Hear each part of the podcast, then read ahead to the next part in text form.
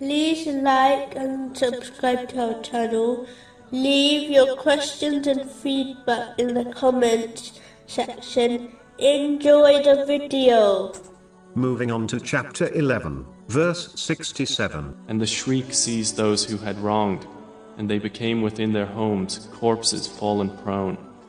The wrongdoers mentioned in this verse applies to any disobedience to Allah, the Exalted, by failing to fulfill His commands, refrain from His prohibitions, and face destiny with patience. These people may believe they have support from others, but due to their disobedience of Allah, the Exalted, their supporters will eventually become their critics. One only needs to review history to observe this fact. Simply put, the one who pleases people, by disobeying Allah, the Exalted, will not be protected by people from the punishment of Allah, the Exalted. The other aspect of doing wrong is mistreating other people. The one who mistreats others will find that justice will be established in the hereafter, even if they escape it during their lives in this world. This justice may well cause the oppressor to be hurled into hell.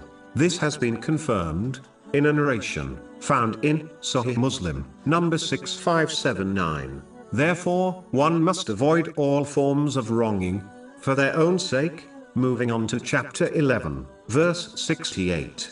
As if they had never prospered therein. Thamud denied their Lord. Then, away with Thamud.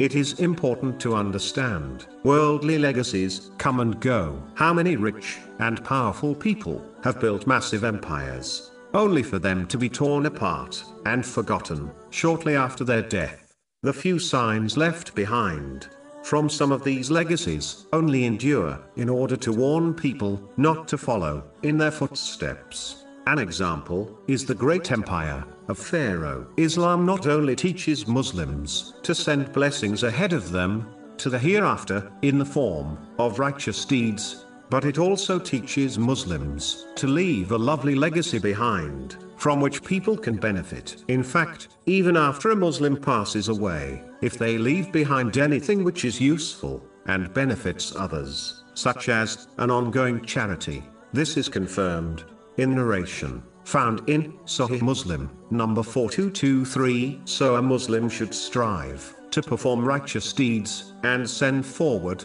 as much good as possible. But they should also try, leaving a legacy behind, which will benefit them after they pass away.